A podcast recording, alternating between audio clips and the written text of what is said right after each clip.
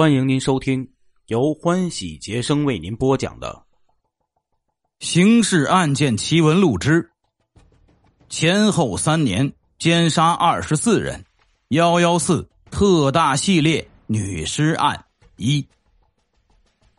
保定本来是河北省首屈一指的城市，自从省会定为石家庄以后，该城市受到了一些影响，好在不是很大。保定是重要交通枢纽，纵贯全市的京石、京深、宝衡等主公路、干路，每天都有数以万计车辆人流通过，构成了城市区的一个乐章。当九十年代第二个春天到来时，几条主要公路沿线却接连出现不和谐的音符，连续出现裸体女尸。四月十六日一大早，近郊清苑县阮庄村农妇赵文艳便来到了责任田干活。这个勤劳的农妇刚走进麦田，就发现田里似乎有些异样。他仔细看过去，发现田中躺着一个什么东西，似乎是死猪。赵文艳很生气。不知道村里谁家这么缺德，自家死猪往别人地里扔。骂归骂，总不能让死猪留在地里面发臭啊！赵文艳只能走过去，试图将死猪拖到路边。走了十几步，赵文艳突然发现死猪身上还盖着衣服。奇怪了，谁家扔死猪还要盖衣服呢？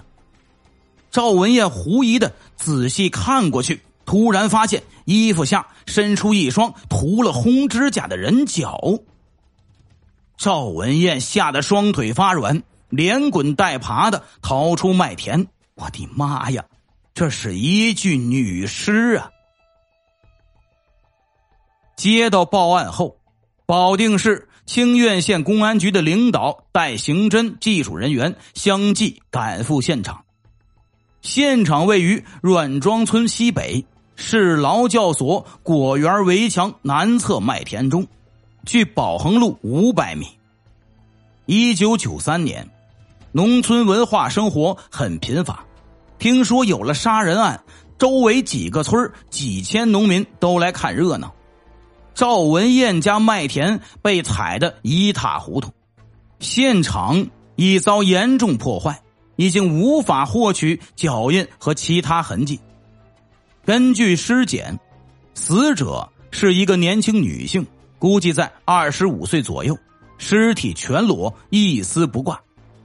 死者可以断定是被杀死的，颈部有环形表皮脱落，球睑结膜有出血点，舌骨大角折断，食道后壁及喉室有出血。应该是被人活活掐死的。死者右手指有两处表皮的挫裂伤，这应该是和歹徒搏斗用力抓挠歹徒所致。带血卫生纸五块，可能是歹徒被死者抓伤以后擦拭血迹留下的。死者阴道里面提取到精液，还有两处撕裂伤，可以确定是被奸杀的。根据尸体情况判断，其死亡时间应在十二个小时以上，即一九九三年四月十五日十八时至二十二时。死者虽年轻，打扮并不时髦，衣服和黑色半高跟皮鞋均是老旧的样式且廉价。根据这些东西判断，死者并不是城市人，应该就是乡镇的女青年。经济条件不好，除了衣物以外，现场没有留下死者的任何东西，首饰、钱包、背包、身份证都不翼而飞。唯一有价值的是死者衣服口袋上缝着一个名字李夏群。根据现场来看，目前不能确定是什么性质案件，警方倾向于抢劫、强奸、杀人。死者和歹徒并不认识，但也不能排除是报复奸杀，死者和歹徒有什么纠葛。那么，死者和歹徒究竟是本地人还是外地人呢？这是流窜作案还是本地作案呢？警方倾向于歹徒是本地人，原因也不复杂。这处麦田虽在路边，又靠近有警察的市劳教所，似乎不是一个适合作案的地方。实际上却非常隐蔽，在麦田中。即便出现激烈搏斗和叫喊，外面的人也难以发现。歹徒选择这个地点作案，说明他对环境很熟悉。即便歹徒不是本地人，也是长期或者曾经长期在保定生活过的。那么，死者是不是本地人呢？这个不能确定，因为没有任何可以证明死者身份的证据。没有办法，警方只能先搞清死者的身份。很快，保定地市新闻媒介播出或刊载了寻人启事，一千份协查通报迅速发往各有关市县派出所。查找受害人衣着、随身物品产地工作任务量及难度很大。二十多天很快过去了。警方侦查员走村串户，昼夜连续奋战，行程数万里，共查否与无名女尸类似失踪人员十七人，查否与死者衣带上同名的李夏群十九名，但案情却毫无进展。既没有找到凶手，也没有查清死者身份，前后折腾了四个月，仍然一无所获。保定市下属的十七个县根本没有死者失踪的记录。第二起案件又出现了。虽劳而无功，毕竟人命关天，保定警方并没有放弃侦查工作。万万没想到的是，新的案件又发生了。八月三十日晚上七点，一个过路司机。在宝恒公路清苑镇东一处玉米地小解，却闻到一股刺鼻的恶臭，似乎不像粪便。司机好奇的朝着玉米地里面走了四百米，发现里面有一具裸体女尸。司机吓得魂飞魄散，跳上汽车就跑。逃出几十公里后，司机心神稍定，才在路边打电话报警。深感震惊的警方连夜赶到现场，这是一块连成大片的玉米地，一人高的玉米一望无际。身着半袖警服的侦查员们不顾玉米叶锯割和蚊虫叮咬，踩着长有齐腰深杂草的田埂走向现场。还没接近尸体，便有一股恶臭扑面而来。尸体几乎全裸。上下衣分别被扒至胸上和膝下，颈部系有一块毛巾打结勒在脖子中，基本可以确定是被奸杀。目前尸体已高度腐败，面目无法辨别，估计至少死了十五天以上。根据骨骼和牙齿鉴定，死者是约二十五岁的年轻女性。现场发现掉落纽扣多枚，大批玉米杆被压倒，看起来死者可能和歹徒有过殊死搏斗，但她毕竟是体弱的女人，不是歹徒对手，最终惨遭杀害。检查死者衣物，发现所有值钱东西均丢失了，死者身份证也不翼而飞。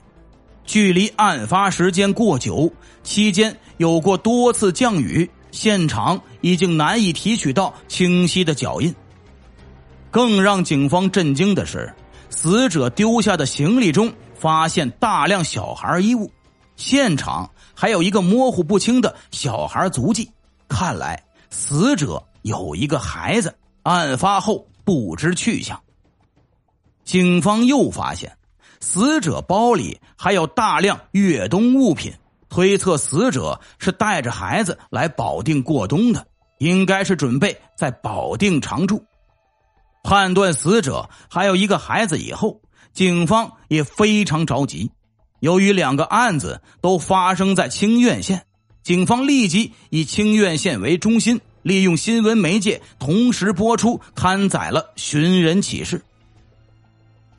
此次线索相对较多，且判断死者亲友肯定在本地，警方认定肯定会有结果。果然。三天后的九月三日，保定市下属望都县特种水泥厂化验室主任厉文冲到警察局，说女尸很可能是自己的妻子。他的妻子带着孩子从河南老家来保定，目前已经失踪半个多月了。警方立即让他辨认尸体，尸体腐烂严重，本来是很难辨认的。但两人毕竟夫妻多年，厉文冲只看了一眼就确认这是自己的妻子，嚎啕大哭。根据厉文冲介绍，他是水泥厂技术工程师，被这个工厂高薪请来做化验室主任。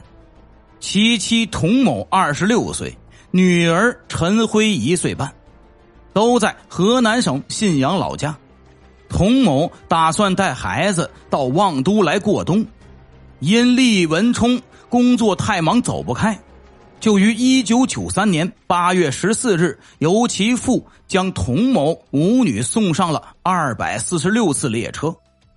其父随后给工厂的厉文冲打电话，但他在工地还没回来，就告诉了门房老头这个老头年老糊涂。随后居然忘了这件事列车正点到达保定火车站的时间应是八月十五日凌晨一时，而厉文冲到八月十五日下午才从门房老头这里知道妻子要来的消息。